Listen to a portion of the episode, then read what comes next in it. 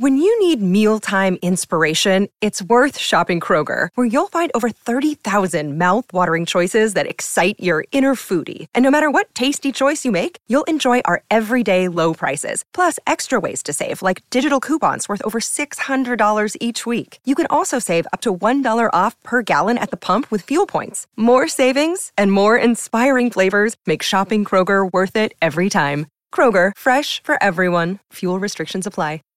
Good evening, Rifters. This is Rifts and Rules, the 5e D&D podcast where we go through the many 5e books and talk about the various rules to enhance your gameplay experience. I'm Nathan, the Dungeon Master of Riftwake. And I'm Remy, Morris on Riftwake. And today we're here to talk to you about villains. a villain the actual definition is a character whose evil actions or motives are important to the plot. And even though that is the actual definition, I would argue that a villain isn't automatically evil. A villain is the person or group who creates conflict. Conflict is important because there is a applicable saying here.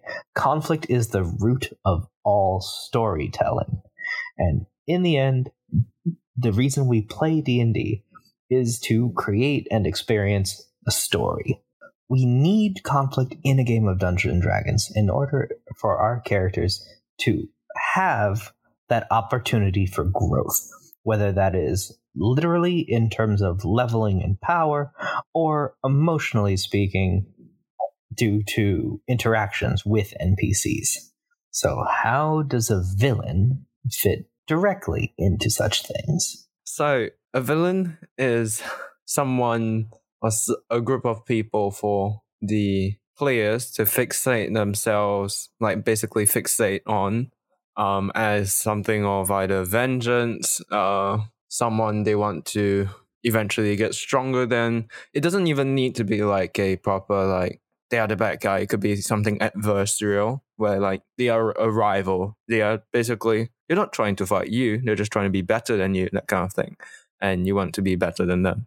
Or they could be, for example, a person that even though they are on your side, most like they, they believe in the same things you do, they the way that they go about doing the right thing may not be what you believe how the right thing should be done.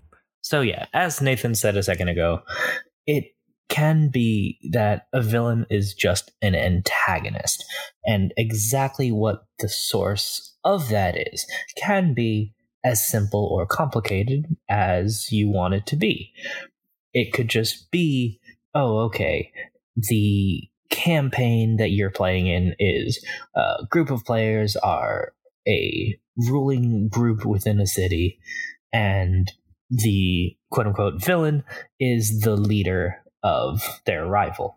So the other group that also rules the city, and you are constantly pushing back and forth for total control.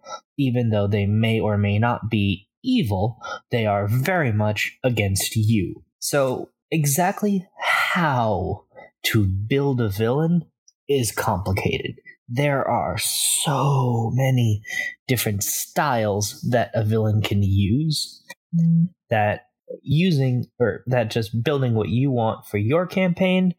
I mean there are lists and podcasts and every form of media has the list of what makes a great villain or top 100 villains. It is a huge subject so what you want for your D&D game is complicated.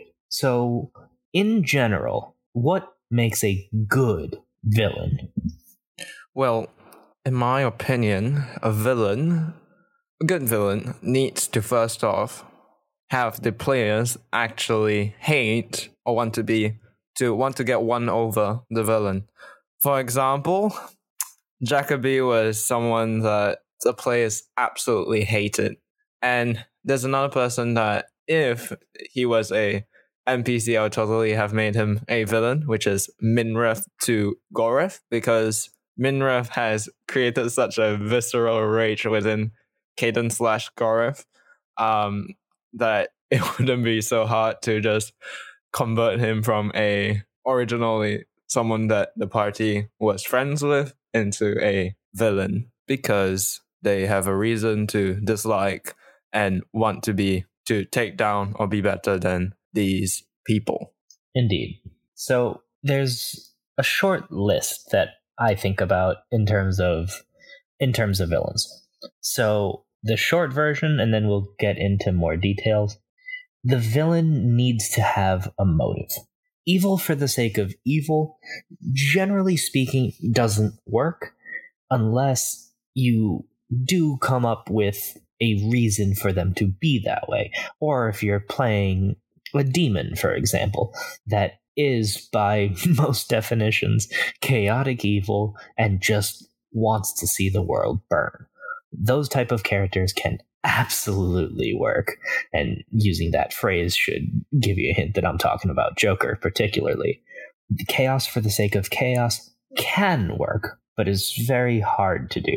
In general, giving a villain a motive, giving something that they're trying to accomplish, makes them more of a person in the world.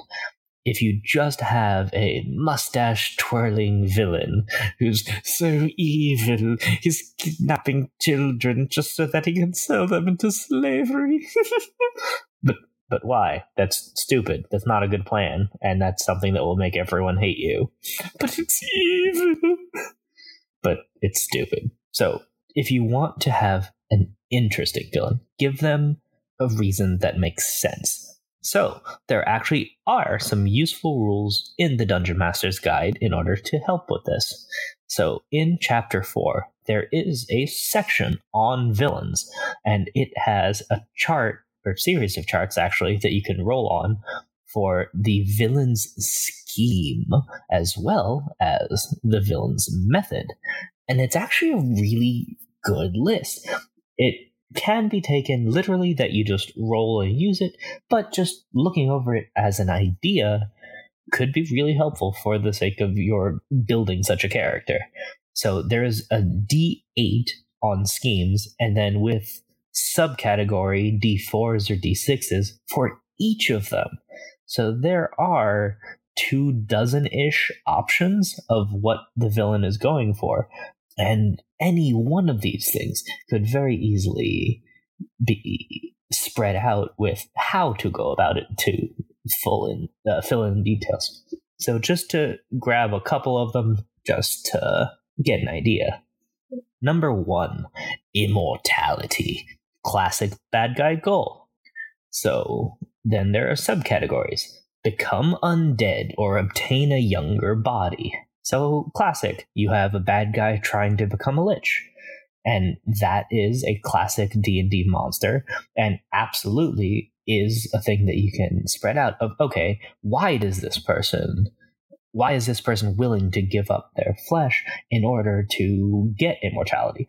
Are they a warlock trying not to die. That could be an interesting story. Are they a person with a fatal disease that is willing to do anything to prolong their life and just believe that this is the best way to go about it? So, even with a classic trope, how you choose to have them go about it can be very interesting. Uh, another one. Let's see, what's another fun one? Okay, Ooh, here's an idea. Okay, number three, magic, and then subcategory three, carry out a deity's wishes.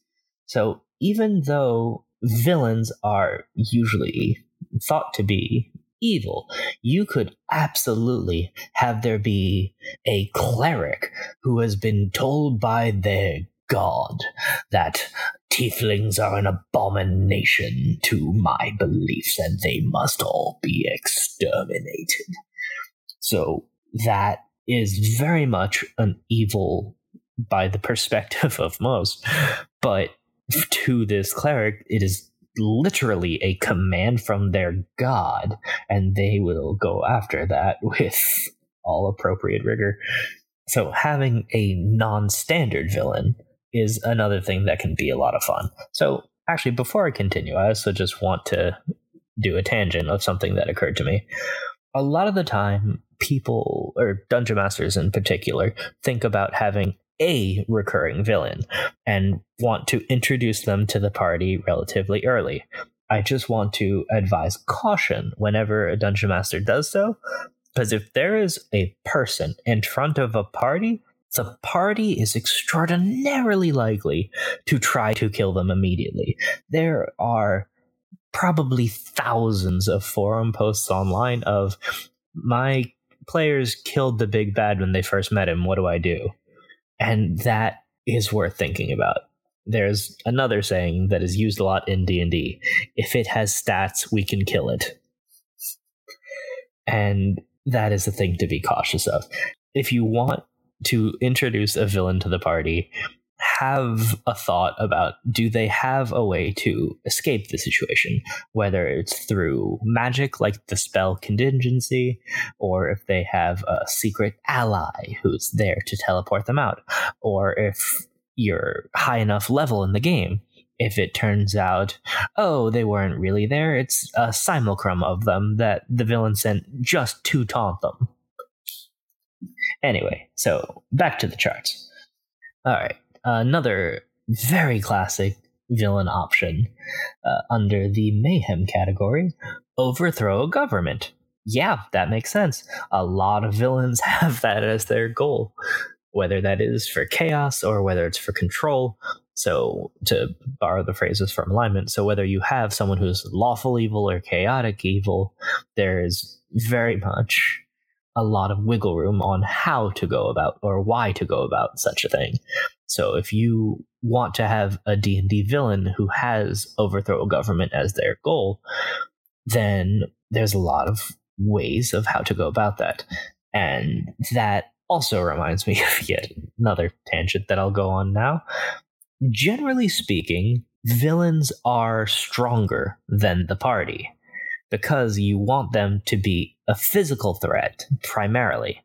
But you don't have to do that. It is entirely possible to set up a situation where you could have a commoner with one hit point as the villain, but they just would need to be someone clever enough to have set up a situation where, sure, the party could kill them extraordinarily easily, in fact, but I wouldn't do that if I were you. To have blackmail or a strong bodyguard or mooks or how to go about such a thing is endless endless list of options. So generally speaking, yeah, you can have like the classic villain in full plate with a great sword and yeah, powerful powerful bad guy doing powerful bad guy things. But again, what a villain is is extraordinarily broad and you can play in the tropes if you want to but you don't have to. You can have endless fun by having all kinds of different villains in the world. Actually on that note also you don't need to just have one recurring villain. The world is a big place. And even if you're not the outside in dm like me you can still know, oh, yes, there are these three cities that the party has been to already. So in each city, then there could just be two people doing bad things. So even in a relatively zoomed in view, you can have six potential villains out there, and whether the party run into them who knows? Maybe they only find out about the villain's plans after the fact if they don't happen to run into them. Because depending on your DM style, the world could be an organic running thing, or you can have it zoomed in on what happens around the players. So, whichever way you want it to be, you can have a bigger cast of characters out there than the party knows about. One such example of a villain that has appeared multiple times that hasn't been killed off the party yet, thankfully, is um the Alhoon. Um and hopefully he'll be able to appear more times to come and hopefully again not die. Um, having made appearances in the Terriertown game, which is on the main feed of Riftwake, if you didn't know, and and you can find him on in the episode Into the Depths right at the end. So yeah, uh, that also brings up a point. A villain is often portrayed to be a humanoid creature, but it does not have to be. There are a lot of sentient creatures out in the world and in the D&D books that have all kinds of motivations and a lot of them may make sense to us, some of them don't. If you have an aberrant creature like the Alhoon or like a Beholder, which is another of my favorite monsters, then they can have goals that don't seem to make any sense, but can be part of some huge interlocking plot together, even if the current detail doesn't make sense to the party.